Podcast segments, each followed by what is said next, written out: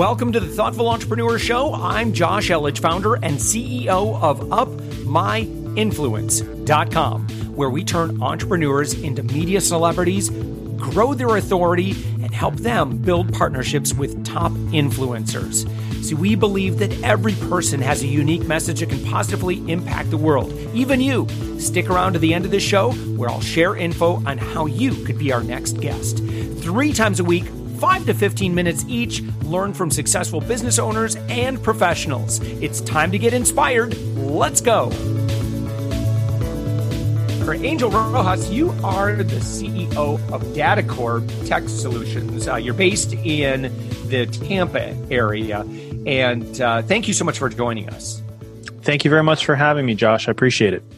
So you started an IT outsourcing company uh, in 2003. You've been at it for a while, uh, 15, getting on 16 years now. Matter of fact, it'll be. I don't know if you know this. I'm looking at your LinkedIn. Next month, you're going to be celebrating your 16th uh, anniversary in business. So congratulations yes, on that.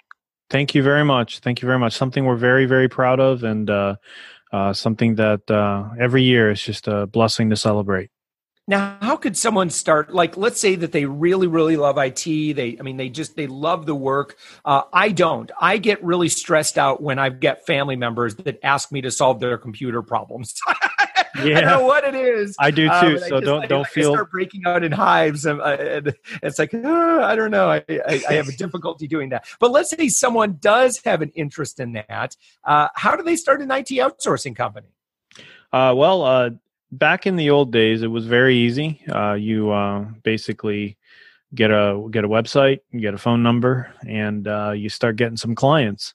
Uh, this day and age, with uh, with all the concerns that we have with cybersecurity, it's it's way more complicated.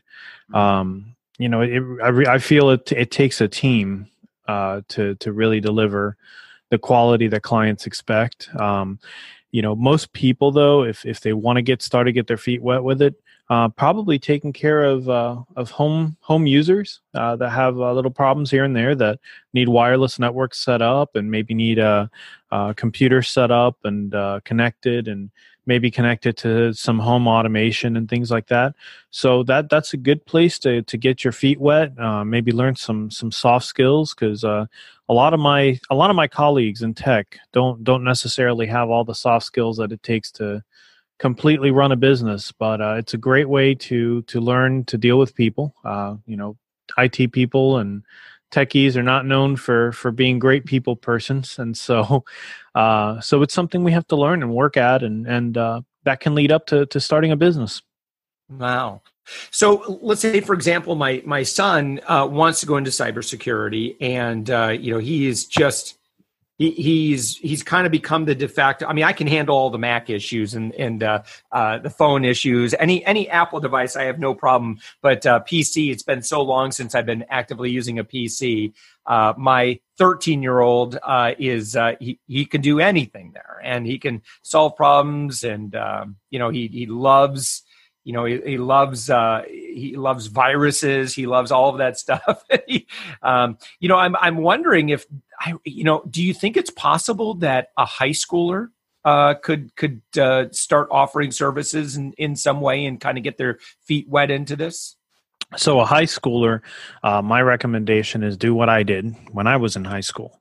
Uh, mm-hmm. volunteer as much as you can and try to get as much as you can. It's called paying dues and when you pay dues, you start learning the why uh, behind uh, so many uh, of the different things you you get to run into on a, on a regular basis uh, when it comes to cybersecurity or, or really any part of the IT field. It is such a broad field that the I, I feel personally the people that succeed the most have had some exposure to each of the corners of it and and and have decided hey th- this is really my corner and then specialize versus going straight into just cybersecurity. Uh, i've got a friend of mine who who actually was my first employee and uh, something i'm really proud of is we launched him into a, a cybersecurity career with having wow. zero IT knowledge. So we started him with the very, very raw basics, and he loved it. He chose his uh, his college major because he uh, he he was in high school at the time. He chose his college major based on what he learned here, and then ran with it, which was awesome. So uh, that would be my advice. Get your feet wet with a lot of things, volunteer a lot. Uh, if there's a local company that's looking for interns, jump on that opportunity. It's difficult to get internships because having an intern in, in the IT company can sometimes be disruptive. Everything takes a little bit longer because you have to explain it. But uh, if you can, you know, and that's something we love to do, pour into somebody else and and and grow another person in the industry because hiring is incredibly difficult in this industry.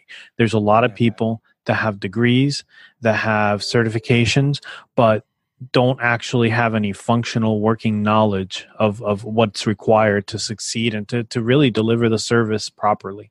So uh, immersion and uh, just be a sponge. That's that's one of the advantages that the kids in high school have. Um, they've got zero responsibilities, so they can focus completely and just absorb all the material that's thrown at them. Yeah. So, uh, Angel, as long as you've been doing this now um, as as the head of DataCorps, uh, you know, obviously you get a lot of word of mouth business right now, but at the beginning you didn't. You probably had to go out and hustle. How did you let people know uh, that your services were available? Well, that that actually hasn't changed much. We do get a lot of word of mouth business, but in order to get some of that word of mouth, a lot of the word of mouth actually doesn't come from clients. It it, it comes from people we network with on a regular basis. Mm. So the best way to get business is to be visible in the community, participate in chambers of commerce and networking groups, uh, visit, you know, if there's a particular client you have, show up and try to get in that door. Uh, you know, you're going to have to to learn to get past the gatekeeper so that you get the attention of the owner or the decision maker. And, and again, that's it's a lot of work, but it's what's required and hopefully you know as you're networking you're you're networking with the owners you're networking with the leadership uh, so that you know you, exactly. you have that personal relationship so the gatekeeper hopefully wouldn't be a problem in the future. Exactly. And and one of the uh, one of the more valuable groups we network with is uh, um, the uh, the trade groups. So at that point we're dealing directly with the business owners so uh, that's a little bit easier to to get through. Um, one of the things that that I use as a as a rule of thumb is if you if you act like a salesman, you're going to be treated like a salesman. So whenever I'm I'm doing any networking, I'm never selling, not not hard selling. I'm I'm educating, I'm offering information. But uh, the most important thing I do when I'm networking is I'm listening. I'm letting people talk about themselves and their businesses because hey, let's face it, that's their favorite topic. So might as well talk about their favorite topic. Wow, I love that. So I'm going to say that again. if you're acting like a salesperson, you're going to get treated like a salesperson. Absolutely. I'm going to be tweeting that today. That is that is really really good stuff because I, I I like I said I love events. I love connecting with people. Um, local networking events have been kind of hit and miss for me. I, I feel like uh, you know maybe I need to make sure that I go to the right ones that have uh, you know more than just uh, well, a lot of salespeople. well, the, the challenge with local networking events is they're they're not they're not there, in my opinion, um, to primarily get business. They're there to pay the community dues, uh, for lack of better words. Mm. Show that that you are willing to put into the community, uh, that you're a team player, uh, that you care about the community. Uh, that that's what it's there for. It's for visibility. Uh, every once in a while, you're going to get a big fish that goes in there. We're a member of a local chamber, and we picked up an account that basically, you know, through the chamber, that that it pays for our chamber membership for a lifetime. And, and so, wow. I mean, why wouldn't I do that? Uh, yeah so it, you never know who you're go- going to meet at the events. It's also a great place to rehearse your 30 second spiel or you know whatever it is that you're going to use your your hook to capture somebody's attention because you know like like you said sometimes at local networking events you're not going to get a lot of traction if you're especially offering a high ticket service like we are. Uh, but uh, it is a it's a safe place to practice that. And if if you give your 30 second hook and people don't latch on then you got to change it and change it until you find that you're giving something that people latch on to I love it. I love it. Well, Angel Rojas, you're the founder and CEO of DataCorps Tech Services, Tech Solutions, excuse me, in Tampa. Uh, your your website, uh, Angel, what's your website? Datacorps.com, D A T A C O R P is in Papa S dot com, uh, kind of like Army Corps of Engineers or Marine wow. Corps. That's a good domain name. You must have gotten that a while ago. well, it used to be datacoreonline.com and somebody else had Datacore and they went out of business and I was monitoring it. I pounced on it. It cost me more than a domain should cost, but uh, it was advantageous for us to get it. So, so we got it. That was my birthday present actually one year is uh, buying it. Very nice. Angel, thank you so much for joining us. Thanks, Josh. I appreciate it. Thanks for the opportunity.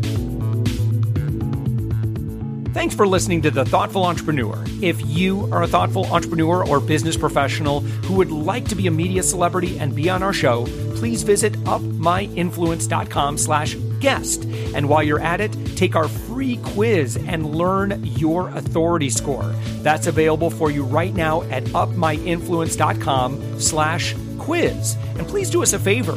If you liked the guest that was just interviewed, would you share this episode on social media? Also, in your podcast player right now, please give us a thumbs up or a rating and review. We promise to read it all and take action. See, we believe that every person has a message that can positively impact the world.